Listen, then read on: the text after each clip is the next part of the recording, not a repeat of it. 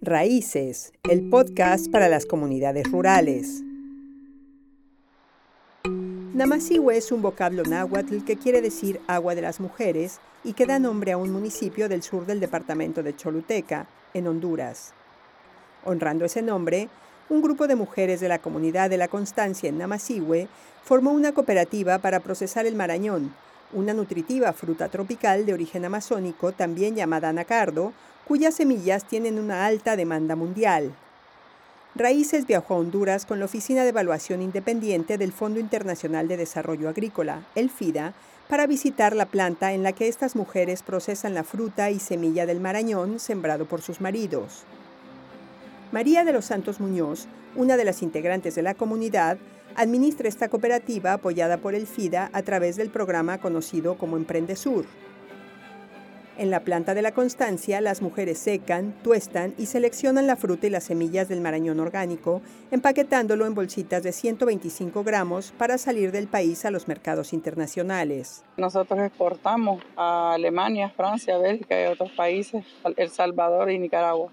Para María de los Santos, la ayuda de Emprendesur a la cooperativa ha sido clave para dar valor agregado y comercializar su producto. No teníamos el alcance para comprar todo lo que era la materia prima. Hemos mejorado mucho con los equipos, con el mejoramiento de los edificios, la calidad de máquinas y otros que hemos podido lograr con el apoyo de Emprendesur. Emprendesur atiende a unas 10.000 familias hondureñas y beneficia indirectamente a unas 25.000 más en tres departamentos de Honduras. María de los Santos conoce bien esos beneficios. La cooperativa nos ha llevado a mejorar en la calidad de vida de nuestras familias, nuestros asociados han logrado tener sus hijos estudiar desde universitarios. Yo lo que más me alegra pues es tener un hogar digno donde no nos falta la alimentación, donde no nos falta la medicina, no nos falta la educación. Las mujeres de la cooperativa tienen muchos planes. Por ejemplo, quieren procesar la pulpa del marañón para hacer un concentrado para refrescos.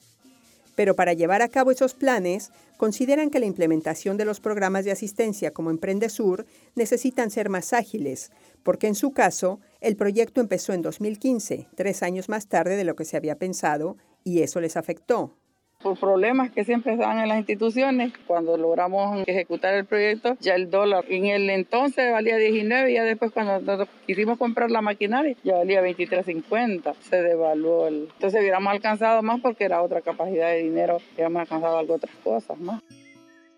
La Oficina de Evaluación Independiente habla con los beneficiarios de los programas respaldados por el FIDA para saber qué ha funcionado y qué hace falta mejorar en los proyectos actuales y en los futuros.